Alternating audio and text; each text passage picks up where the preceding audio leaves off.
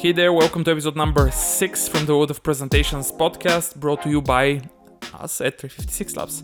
This podcast helps you write, design, and deliver better presentations based on our experience from working with the top brands in the world.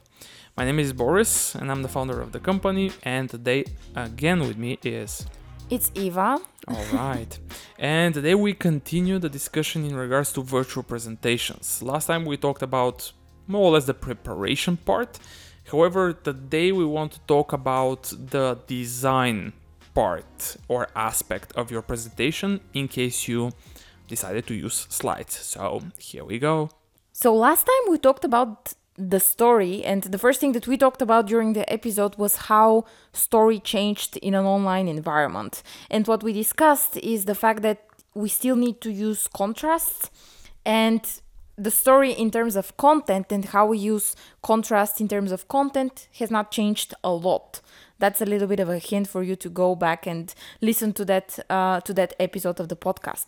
However, the design part is a little bit of a different story. Yeah. And what changed there is if you think about it, what we're looking for in online presentations and what we need to make sure that we have in our presentations is the constant visual change. Yeah. Our visual senses, our visual sense is our most powerful sense. So if we attack it or if you present in such a way that you constantly change something on your slide or you just constantly change your slides, then what turns out what happens is that there is visual change in front of your audience and that keeps them engaged. What this means is That keeps them looking at the screen and that keeps Yeah. them listening to the presentation that you're delivering. So, slides now are a very, very important part of your presentation. And when people tell you, hey, just put that on five slides and present it during the call, well, that's not the way it goes and i think that's why many of the presentations failed so far just because they were online presentations and people were um, using that rule of not having many slides well Yeah. here what we would recommend is to have even more slides than the number of slides you would have for a live presentation Yeah. if you can split up your information instead of on um, 10 slides do it on 15 just constant change and constant visual change of the of the screen is what we're looking for. So you can change your slides as often as you think it's normal. I'm not saying that you should do that every second or two but look for the visual change and consider that when you're doing your slides.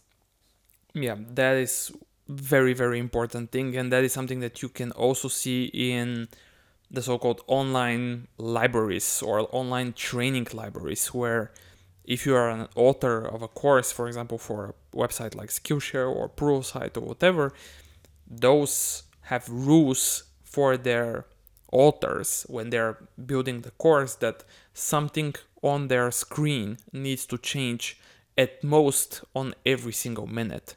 And now I hope you understand why authors and why companies like those big organizations that are some of the biggest training organizations in the world are asking their trainers to plan their slides in such a way that something changes on the on those slides each and every minute. The reason why that is is again constant change. This can be considered as a delivery contrast in the world of presentations, and because something changes on your screen or the audience's screen, they're hooked and they wanna they don't wanna miss anything. Thus, they stay engaged. So now, if somebody tells you just put it on five slides, don't do that. I mean, you should never do that, but especially for online presentations, that's definitely not the way to go. Yeah. So having that in mind, having that in mind, you may say, okay, wait a minute, I'll just add a lot of animation. If I need a lot more slides in terms of numbers, that means that I need to have transitions between them, meaning the effect or the movement between each and every slide, or animations on a specific slide. That means that you need to do a lot more work there. And you may say, wait a minute, I will need to add a lot more of those for that presentation to kind of happen. However, that is also tricky because in the online world, transitions and animations are not the same, or at least should not be considered and used in the same way as in the offline world. Let's call it this way.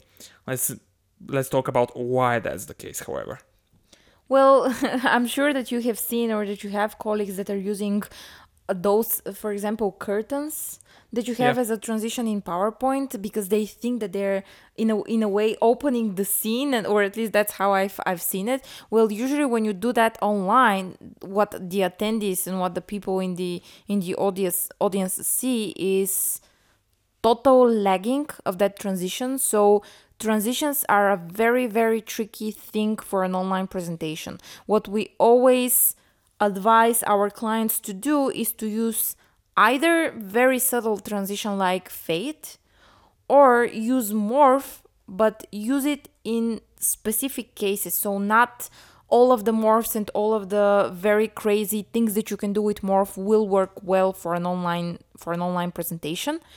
And at the same time when it comes to animations it's the same. So if you want to have like very crazy animations and things to be moving on the slide, even not because of the internet connection, but because, for example, the software is not um, rendering the best quality of, of the screen, you might face a lot of problems with transitions and animations that are very brave, I would call them. In, in such cases, and I would say that you need to make sure that you kind of rely on the most basic ones if possible. And having a lot of slides maybe you won't need that much animation. So you can just change between the slides and don't need to add very uh, fancy and crazy animations there. Yeah, so to be even more practical here, transitions and animations, as for example, if you're using uh, PowerPoint, transitions and animations like fade are very much welcomed.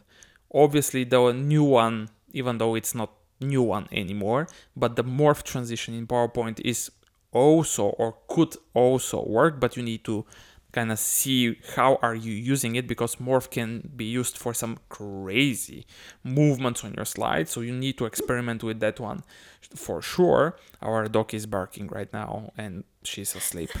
Anyway uh, so that is kind of interesting here.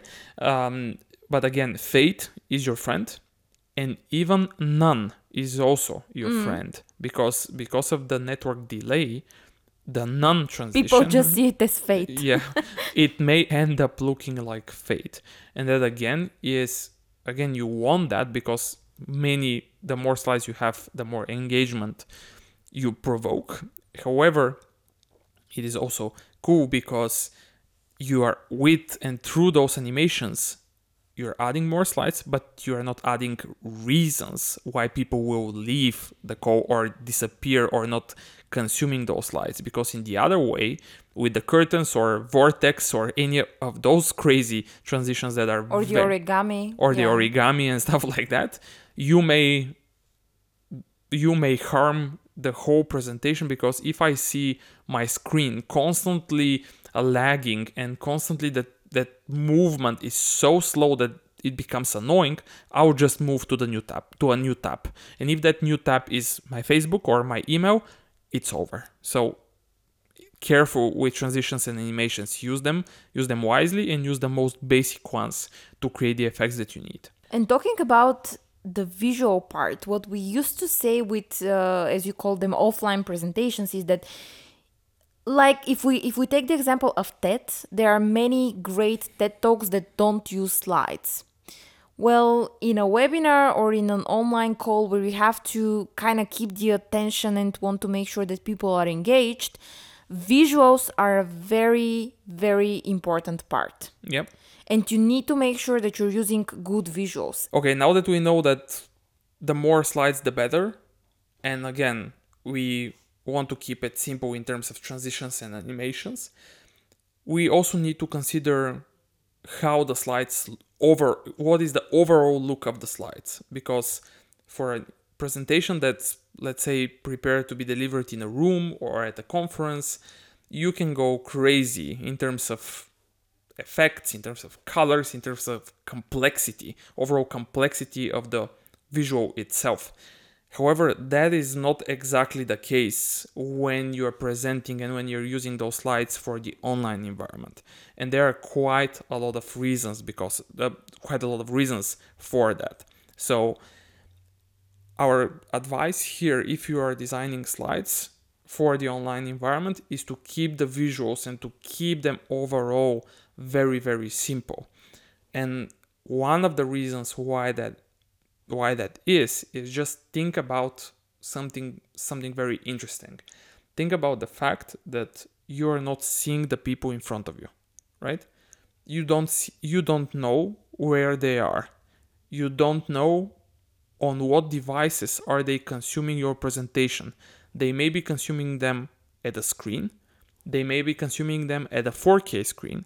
They may be consuming them on their mobile phone on their tablet or I don't know, they may be outside doing some slight jogging on the beautiful sun outside, right? And they are consuming That's those. forbidden now. Yeah, that is a bit forbidden. We're doing that still. during the coronavirus Yeah. outbreak, so that's Yeah, not that's- possible to do now. yeah, but these are all. But you have like many scenarios on, on how people could be looking at the presentation. Yeah, there are a lot of scenarios, right? And if you have complex images, the first problem that we recently saw in with a presentation that we consumed is because the network bandwidth and just the overall network speed and how the tools are nowadays configured, they are compressing the quality of the images and the quality of the slides. And what we were seeing on the other end as attendees were even the fonts got compressed, right? Meaning the fonts got pixelated and you are not able to even read what was there on the slide. Then what happens with images, right? The images were looking they they were just plain and simple bad, right? It's so such a low quality that it it just frustrates you as a attendee, as someone that consumes it. It's just frustrating, and the more complex the image is, the the worse it gets, right? Yes, and it doesn't matter whether you have downloaded the biggest file size and resolution. No. It's just because of the fact that it's going through a software and that it's online. So the the bandwidth of the internet is like really really crucial and you have no idea whether the people on the other end have good internet connection and whether that will look good on their end too. Yeah, and here is maybe also one advice that you may want to experiment with is uh, in regards to something that's very trendy nowadays that's called gradients. Gradients, which are kind of colors that go from one to the other in a very smooth way. uh, Let's call it this way. Again, keep it for an online presentation, keep it simple because if you look at slides that are, for example, designed with gradients completely, you can see the gradient being kind of very ragged, right? Very, it becomes, it's not even smooth anymore. If the quality is compressed, if the overall quality of the pictures are is being compressed, and what's more, don't forget again, if you are thinking about the fact that someone can be outside and participating in your presentation and they're consuming them that on a old iphone right and there is sun shining in their screens and you're using gradients for all of the bars for example in a bar chart now all of your bars are with different gradients however if the if the sun is shining in my screen and i'm on a low quality display well, let me tell you, and with a low bandwidth, let me tell you that the chances of me not understanding the differences between which bar is which one are abs- are huge, right? Are huge. Well, of course you cannot you cannot prepare for any any scenario, but I would say that you need to imagine that every person is looking uh, at your presentation through a mobile phone, and this is very easy, kind of even an exercise to do. Well, if you make your presentation as small as it would fit uh, a, a phone, well, think how all of the things that you have placed on the slide, think whether they're visible and whether the person on the other end is going to see them. Yeah.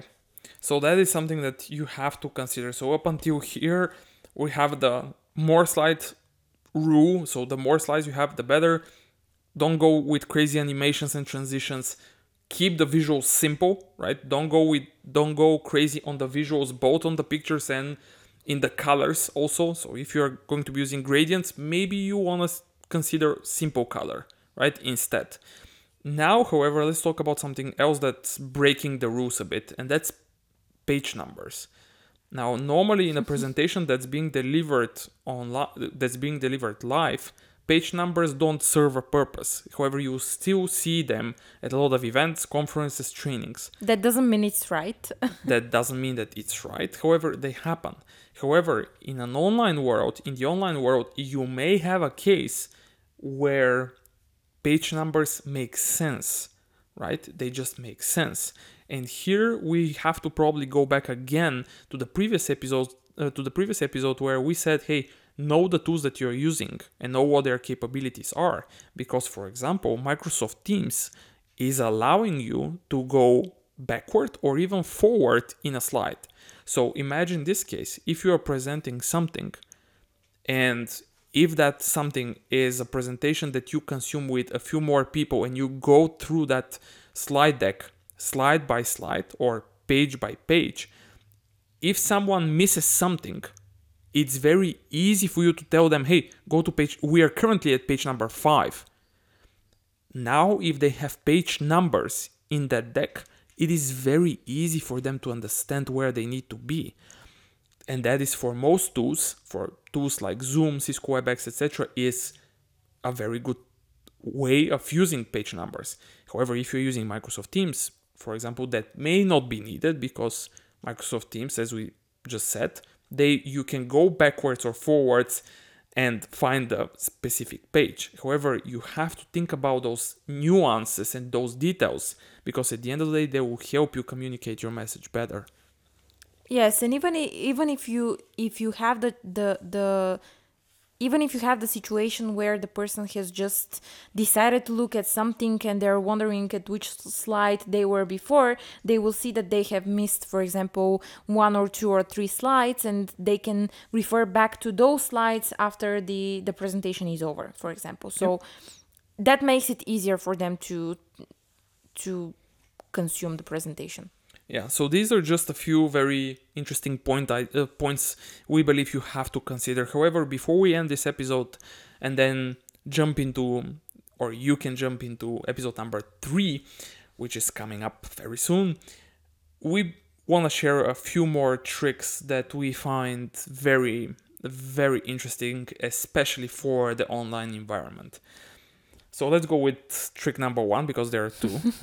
so trick number one is something that I that I recently saw usually when we do and we deliver our even i would say slide design for non-designers training yeah. what we do it is that we often go out of the presentation so we combine the presentation itself with a lot of demos a lot yeah. of examples and a lot of um, uh, polls and uh, questions or questions to our audience whether they like some slides for example or they don't etc etc however what happens is that when i go out of slideshow mode, there are a couple of seconds that people can see the slides that are coming after the slide that I was currently at.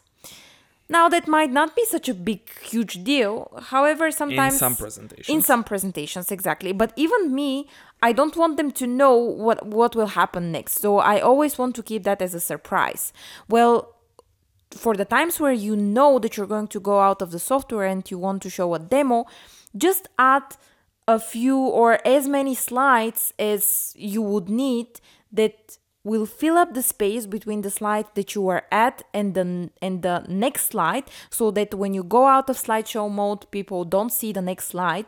You can color those slides in white or or black and what's important here is to make them hidden so yeah. that even if you decide to move on after that slide which was the demo before the demo slide, you can easily go on to the next slide. And in order for you to imagine it, imagine what Iva just said, just think about a presentation and just imagine all of your slides, but in between a few of them, there are just like black slides, right? So many black slides that when you escape from your current slide, which is, hey, let's now do a demo, the next five slides that you are seeing, because when you escape, you see a few of the upcoming slides, they're all black, right? They're hidden, as she said. And this way, you're going to the demo, but your audience sees that the fir- the next five slides are black and are hidden. This way, they don't see what's next, which is super fancy. It's super super fancy and Yeah. super cool trick. So I'm I'm planning to use that one um in the next in the yeah, next I don't know by the way where we saw that. I think it was it was from an online.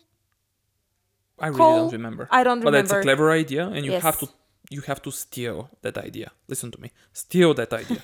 so Yeah. the great ideas have to be reshared, shared, reshared, commented, and used again. Okay, so one more. I said that these are two tricks that we want to share. So that was the first one, and the second one is related to when you are starting your presentation, what needs to happen. So if you imagine a webinar starting, you have to plan for something that our colleagues at the Presentation Guild in the US uh, recently presented and showed during a webinar. Čakaj, uh, this, ukažem pa ga. So that is the first one. Let's let's go to trick number two now because I said there are two and not just one. So the second one is something that we recently heard from our colleagues from the so-called presentation guild. And if you don't know what the presentation guild is, we'll link it up in the show notes. These are this is the place where you can find people who care a lot about presentations and share a lot of things about presentations they recently had an event where they shared that idea in regards to what do we do and how do we make sure that everyone is able to know that the webinar just started.